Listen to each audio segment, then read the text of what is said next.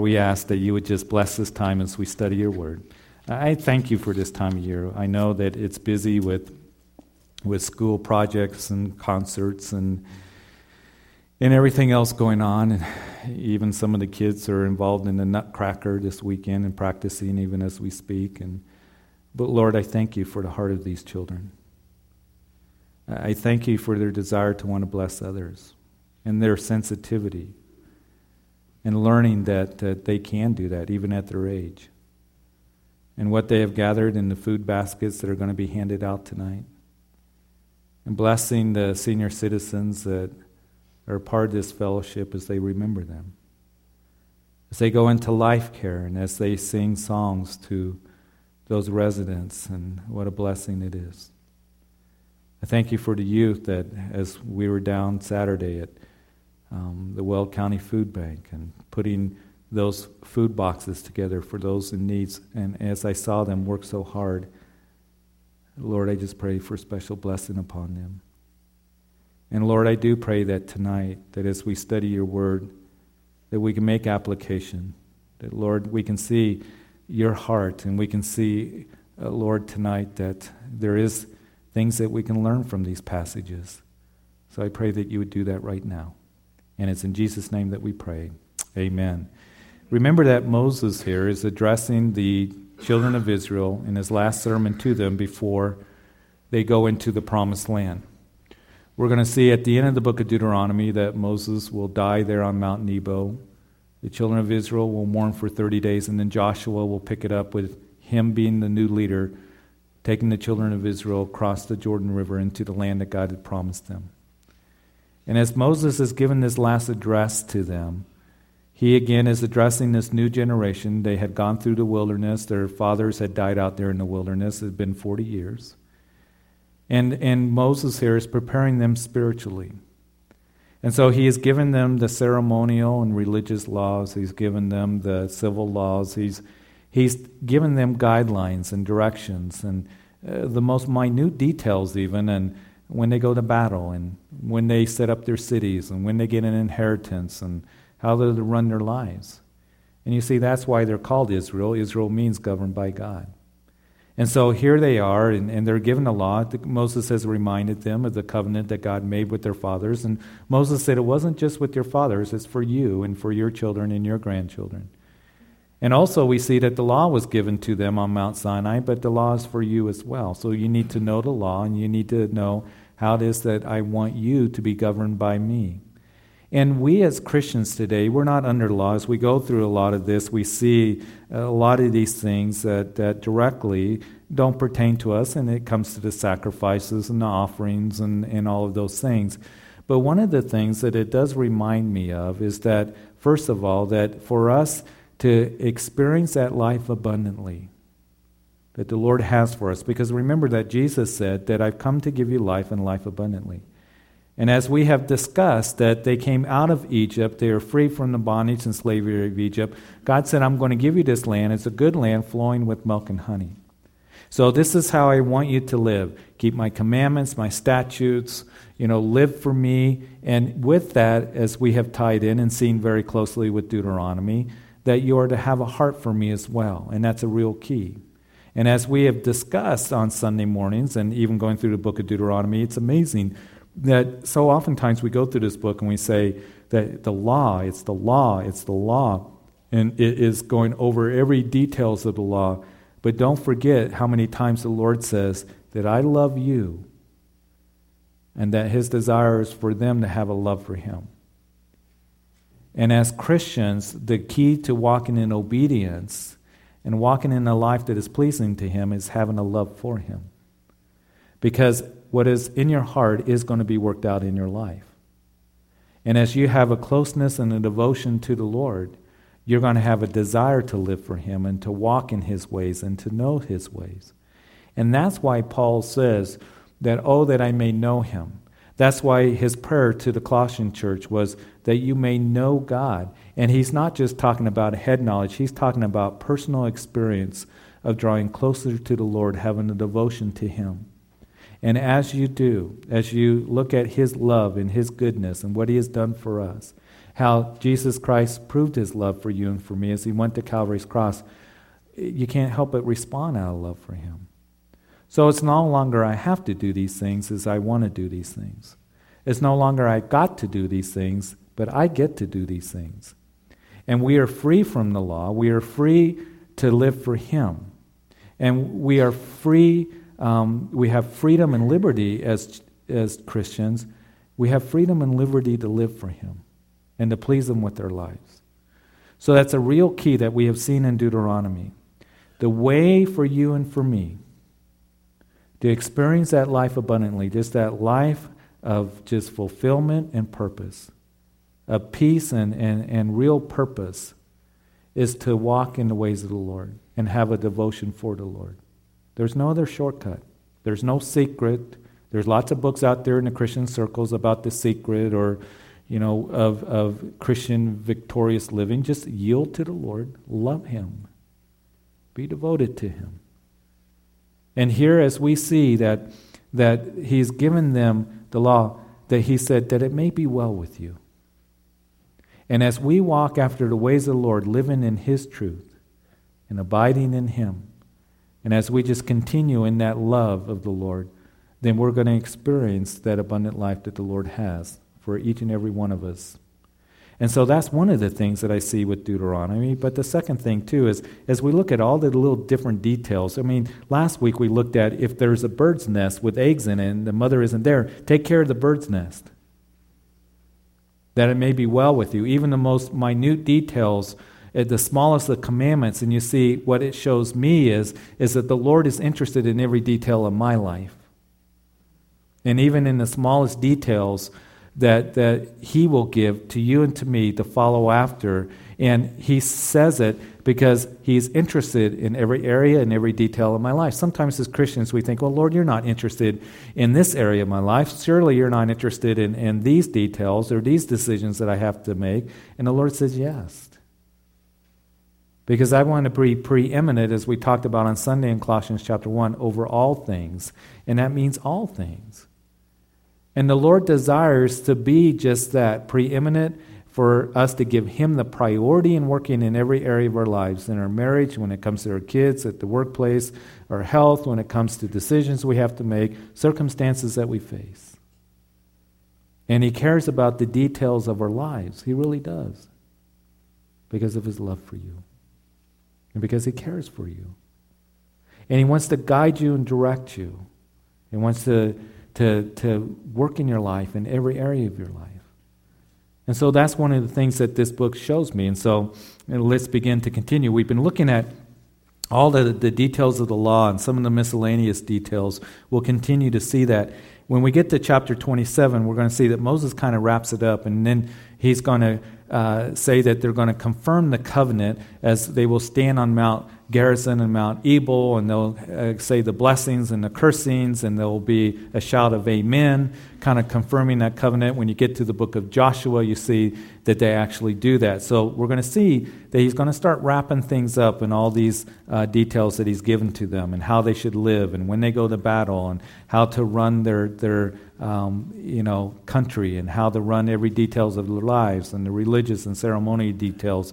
Chapter 23, verses 1 through 8, talks about those excluded from the congregation. We read in verse 1 He who is emasculated by crushing or mutilation shall not enter the assembly of the Lord. And so here we see that uh, those who um, are eunuchs, those who have, for whatever reason, um, have been castrated physically, uh, shall not enter the assembly of the Lord. Now, here we see, I believe, what the Lord has been saying to them over and over again is what? Don't be like the Canaanites.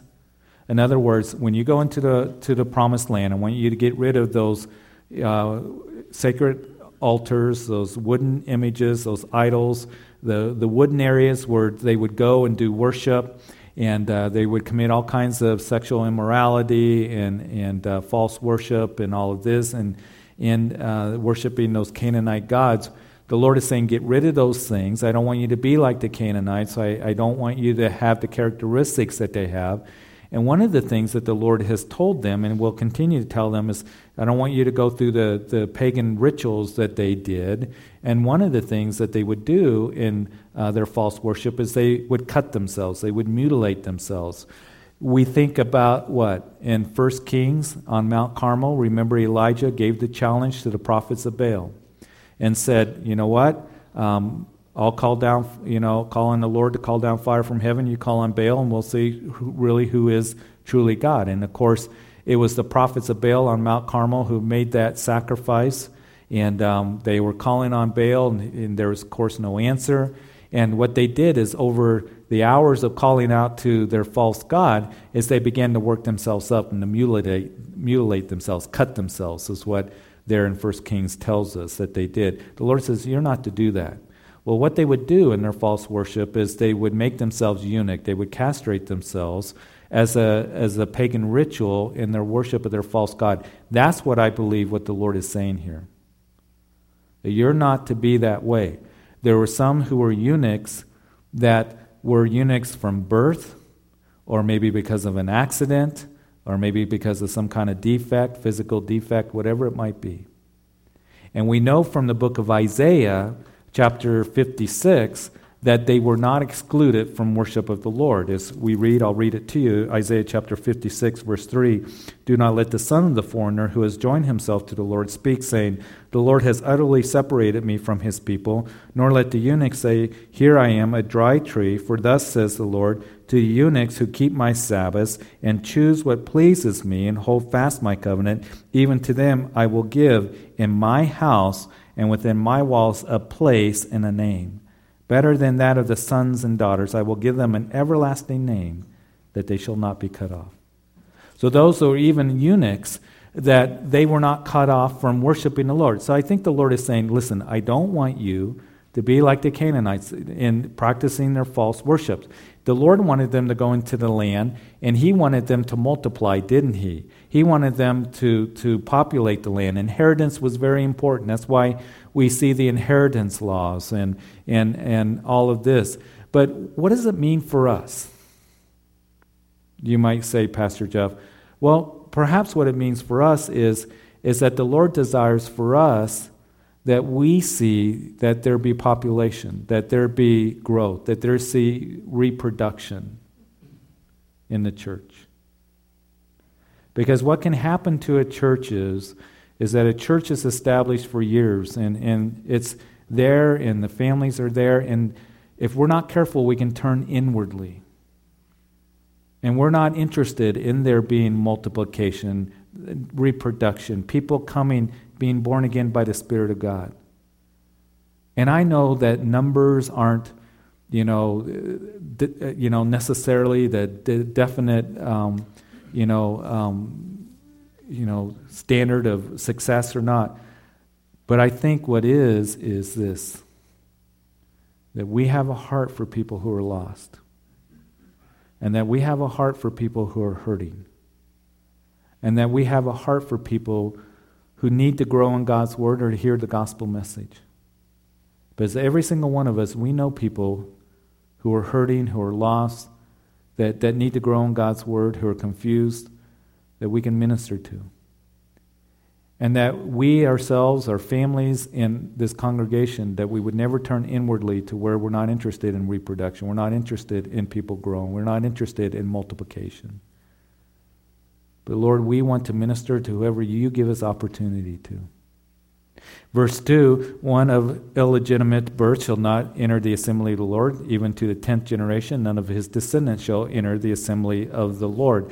There is here um, different thoughts exactly what is meant here. It's um, some maybe perhaps speaking of um, that uh, one of the children of Israel uh, marries uh, some one of the Canaanites uh, that is involved in pagan worship. Um, all kinds of different thoughts as well. And so here, illegitimate uh, birth shall not enter the assembly of the Lord. Uh, again, what does it mean for you and for me? Um, there are some people that think that they're a Christian because their parents are Christians. One thing that we know from Scripture God doesn't have grandchildren, He has children, sons and daughters. And there are people actually that are deceived into thinking because their parents are Christians, well, I guess that makes me a Christian.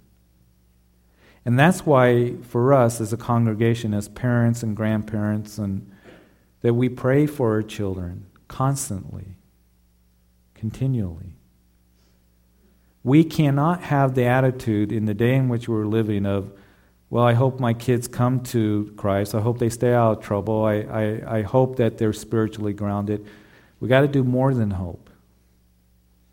We need to be praying for them. We need to be encouraging them. We need to be washing them with the water of the Word, spending time with them, talking with them.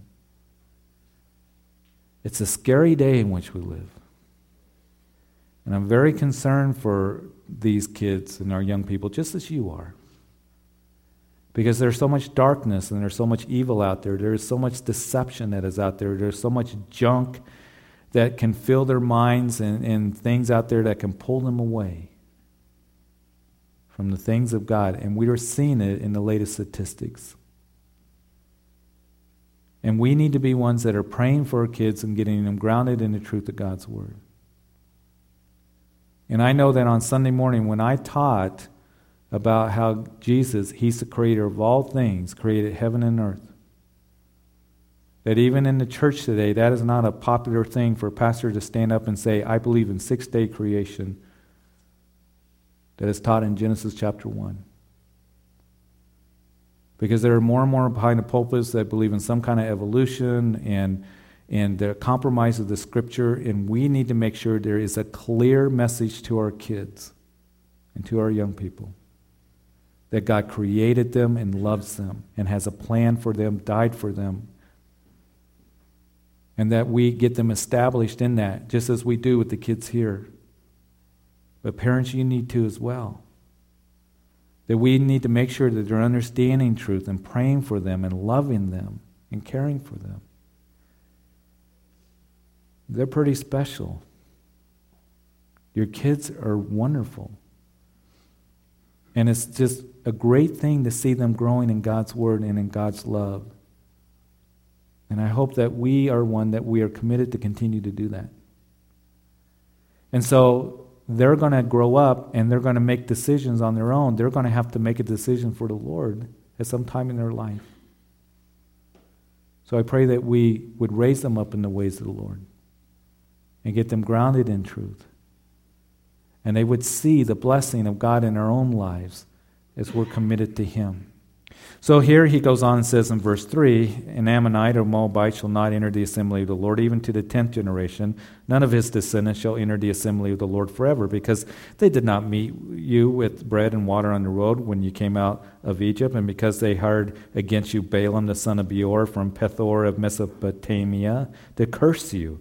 Verse 5 Nevertheless, the Lord your God would not listen to Balaam, but the Lord your God turned the curse into a blessing for you, because the Lord your God loves you. You shall not seek their peace nor their prosperity all your days forever. The Ammonites and the Moabites, as we've discussed, were the two sons of Lot. They were born out of an incestuous relationship with his two daughters after Sodom and Gomorrah was destroyed there in Genesis chapter 19. The descendants of the Ammonites and the Moabites were ones who worshiped false gods such as Baal. We have seen that. Numbers chapters 22 through 25, the story of Balaam the children of Israel had come up to the border of Moab. They were going to go into the promised land. The Lord had told them, You're not going to go to battle against the Moabites. But it was Balak, the king of Moab, who was very frightened. So he hires this prophet. He hires Balaam to curse the children of Israel. And of course, the Lord would not let Balaam curse the children of Israel. When he spoke in those four prophecies, out came blessing. And the Lord said here that, that um, the Lord your God turn the curse into a blessing for you because the Lord your God loves you.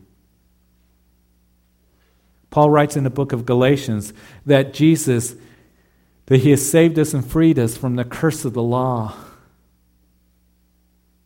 because he came a, became a curse for us. As we saw last week in chapter 21, the last verse, that curses anyone who hangs on a tree. Jesus hanging on that tree, becoming a curse. The one who knew no sin became sin for you and for me. The one who was perfect, the one who loved you and me.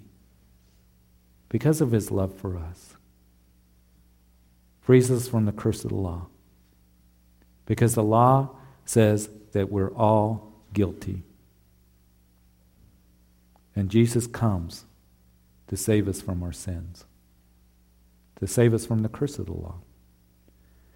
And so here we see that uh, Balaam, we know the story again, and it was the Moabite women that came in uh, and would seduce the young man, uh, as we know the story.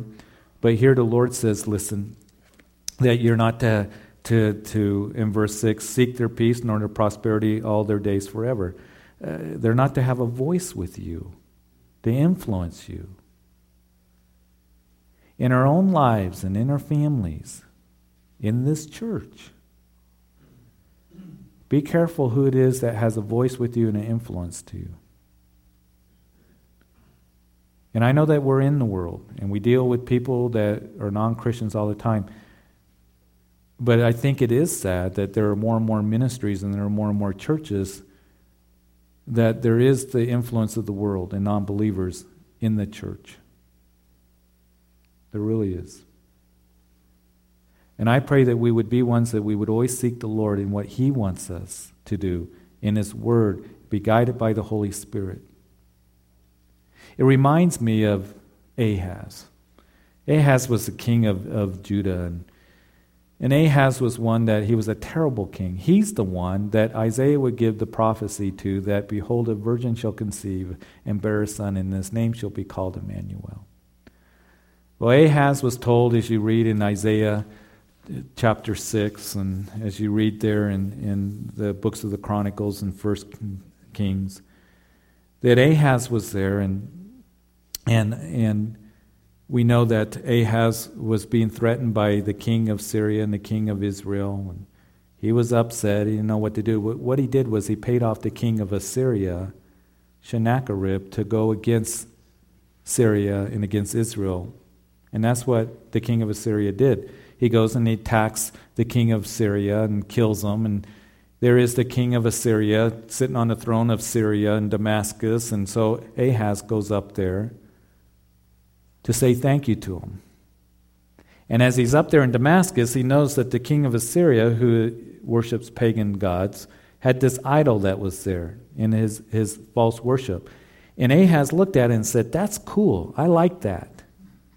So he calls for the high priest to come up from Jerusalem to make a diagram of it, to take down to the temple there in Jerusalem, to have it there in the temple. My point is simply this sometimes we can look at the things of the world and, and the church and say, let's adopt that. And let's bring it into the church if we're not careful. And so we want to make sure that everything that we do, we're directed by the Lord and being spirit led, and that it's pleasing and honoring the Lord.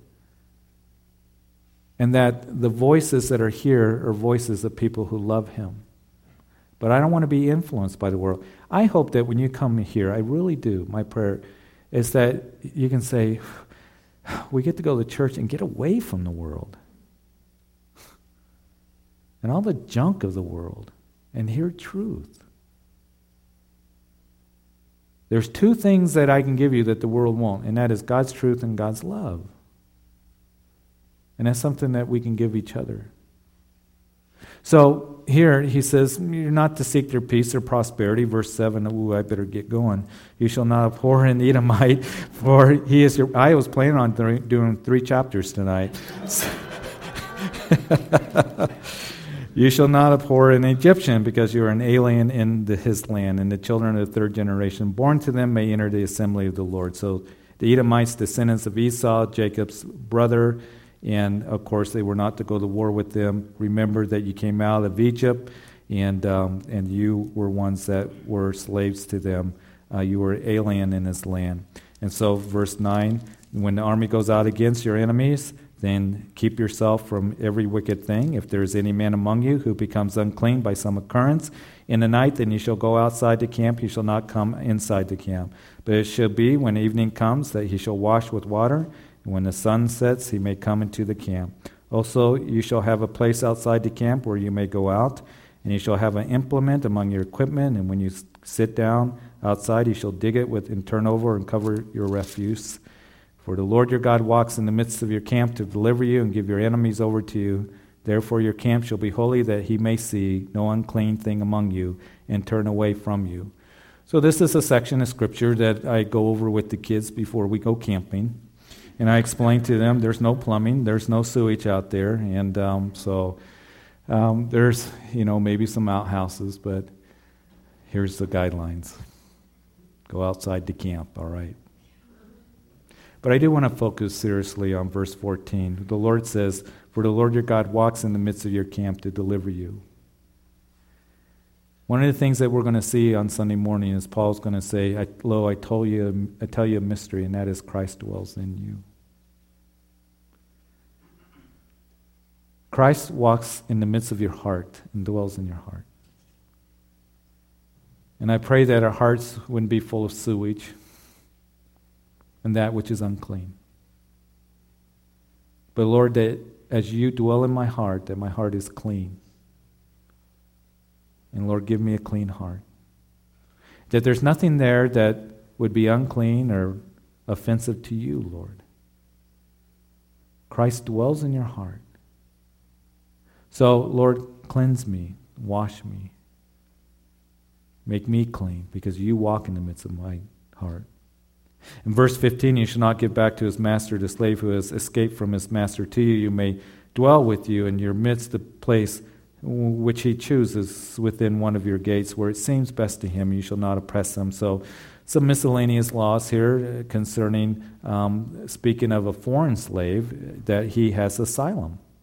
And you're to give him asylum. We know that we've already seen the law that if a Hebrew slave was to escape, then he was to go back to his master. But verse 17, there shall be no ritual harlot of the daughters of Israel or perverted one of the sons of Israel. You shall not bring the wages of a harlot or the price of a dog to the house of the Lord your God for any vowed offering, for both of these are abomination to the Lord your God. And so here, perverted ones here is speaking of male prostitutes. And says, You shall not bring the wage of the harlot or the price of a dog. Now, it's not that if somebody goes out and sells their puppies or their dogs, that you can't bring that as an offering to the Lord. That's just another phraseology um, of um, of uncleanness of the man who presents himself as a harlot or in prostitution, actually. So don't bring that offering to the house of the Lord for the Lord because it's an abomination to the Lord. One of the things that I've always desired for you to do is to give freely. To give freely as cheerfully, as the New Testament says that we are to give, but you give honestly. You give honestly. I know this is an extreme example, but I think you'll get the point. If Hugh Hefner was to call me up from Playboy and say, We want to be nice to Calvary Chapel and give you $5 million, I'd say no. No. And I know that won't happen.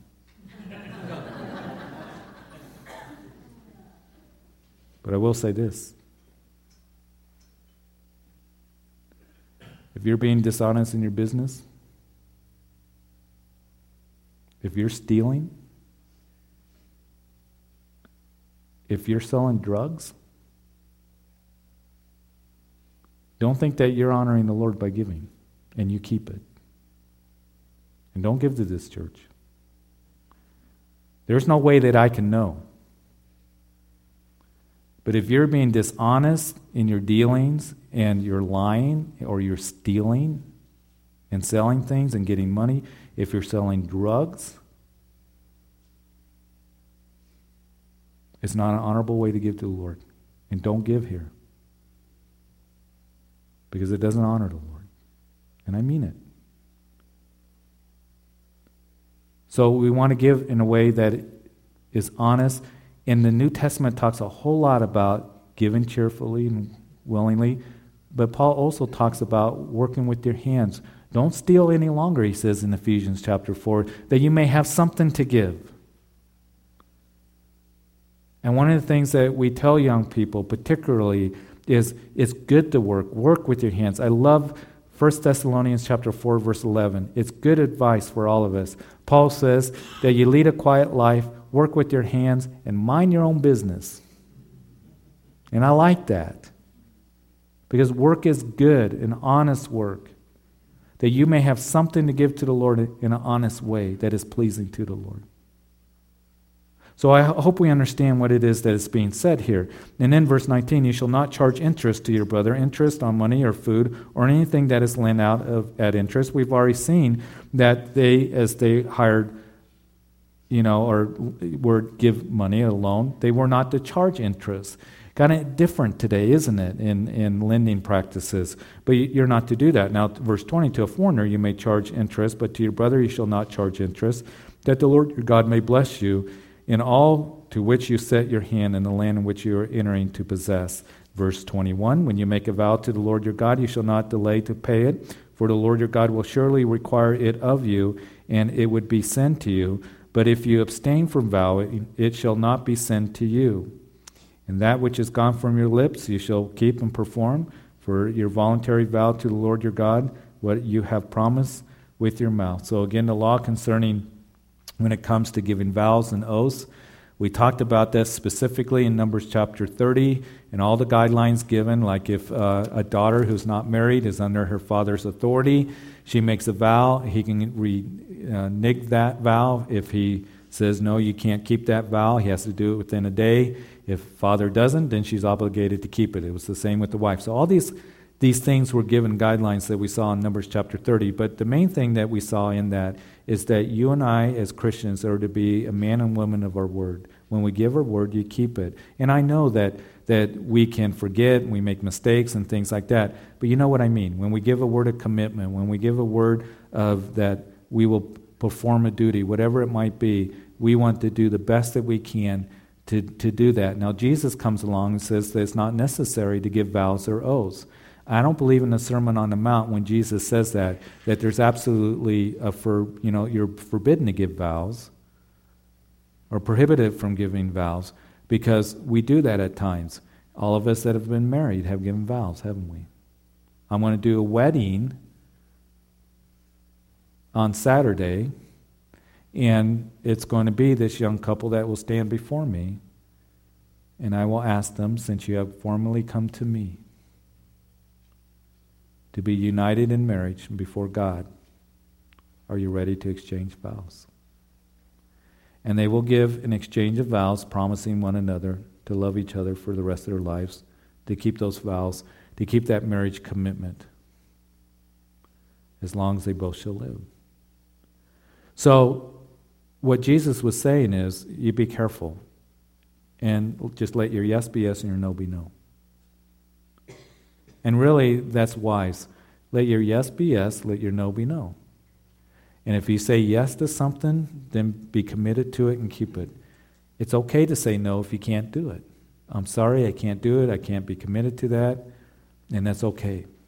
But let your yes be yes and your no be no. And I think that's what here that um, is being said in verse 22. But if you abstain from vowing, it shall not be sin to you. In other words, you don't have to vow what happens with vows and stuff and oaths oftentimes and we can be rash about it. We can be unreasonable about, about it. Oh, Lord, if you get me out of this situation, I will read my Bible for a whole hour every day and pray for a whole hour. And it's about two, three days later we realize that was pretty rash. Uh, you know, I'll go to church every single Sunday for a whole year. I won't miss a Sunday, you know. I'll work in the nursery, whatever it may be, every Sunday. You, these unreasonable vows to the Lord. Just let your yes be yes and your no be no, is what the Lord's saying. But all of us are to be men and women of our word, and that's, that's something that is important for us. And then, I guess as we finish tonight, I want to go in chapter 24, but we won't. And when you come into your neighbor's vineyard, you may eat your fill of grapes at your pleasure, but you shall not put any in your container. And when you come to your neighbor's standing grain, you may pluck the heads of your head hand, that is, but you shall not use a sickle on your neighbor's standing grain. This was gleaning the fields. This was a way to uh, help those who were poor, help those who were hungry. So you could go by the fields and you can glean the fields, pluck the grain, you know, uh, the, the heads of grain, and rub your hand and eat the grain. And uh, that was the way that you could eat. You couldn't go into the field and put a sickle to the grain and start harvesting and carrying it out. Same with the vineyard. You could go, you can eat the grapes, but you couldn't take a basket and container and take it out. We know that's what Jesus, his disciples were doing, right? In Matthew chapter 12, if I'm right, in Luke chapter 6, what were they doing? They were gleaning the fields. They were plucking the heads of grain. They were eating it. They were hungry. They were poor. And so there they are. They're doing that. And the Pharisees come along, and the Pharisees said, What you're doing is unlawful. Now, to understand that, they weren't saying that plucking the heads of grain was unlawful. They were, the Pharisees, upset at Jesus' disciples because they were doing it on the Sabbath, right? So the whole conflict was over the Sabbath. And, and the Sabbath, there's to be no work. And when you do that, you're working because you're threshing wheat and, and you're, you're shifting wheat, and, and it's considered work that's unlawful. And they were really big, the Pharisees, the dedicated ones to keeping the most minute details of the law. So they said it's unlawful. And of course, Jesus rebuked them and said that, that the, the Sabbath was made for man, not man for the Sabbath. You rules and regulations.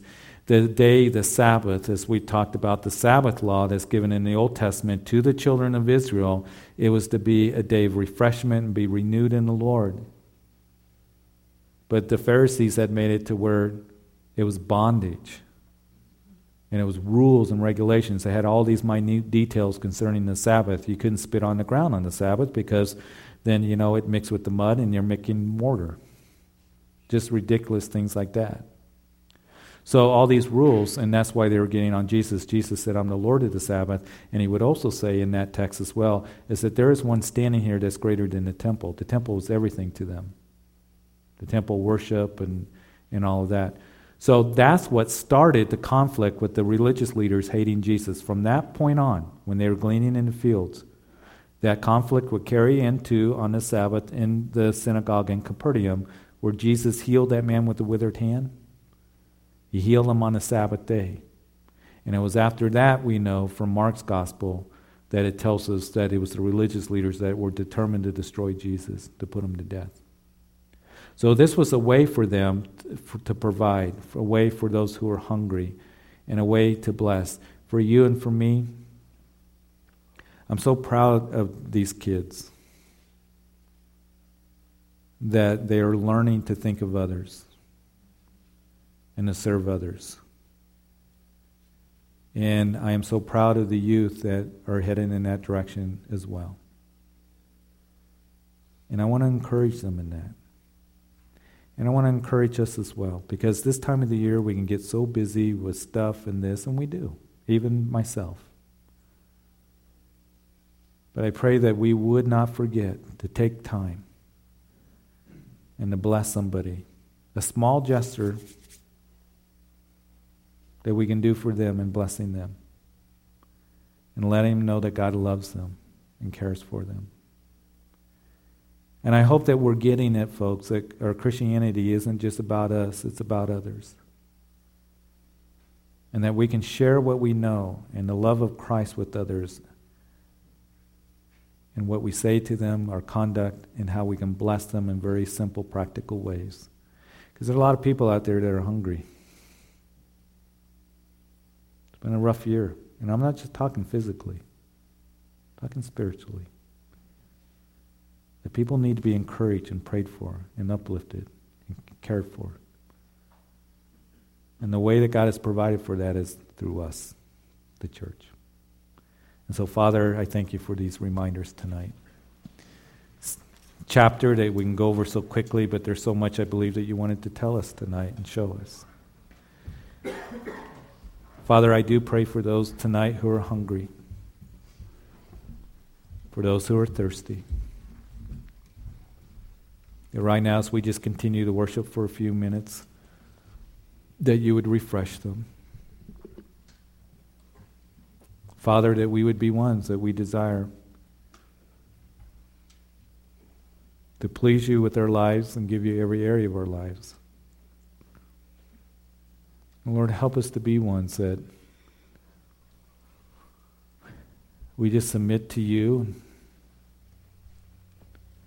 that allow you to have the preeminence over every area of our lives. Father, I pray that you'd just encourage everyone here and bless everyone. All of us, we come in, different things on our minds and on our hearts that we know that we can give that to you right now. And Lord, that we would just yield to you as you just continue to grow us and work by the power of the Holy Spirit. Produce fruit in us that people can come and pick from us. Those who are hungry. And Lord, be refreshed and renewed. So, Father, I just pray you bless this time. Whatever may be on our hearts that we can give to you, to allow you to speak to us, encourage us, and lift us up. We're going to spend a few minutes just worshiping the Lord. If you do need any prayer, I'm going to be over here on the side and just come up. And if any of you need prayer for any reason at all, we're just going to worship the Lord.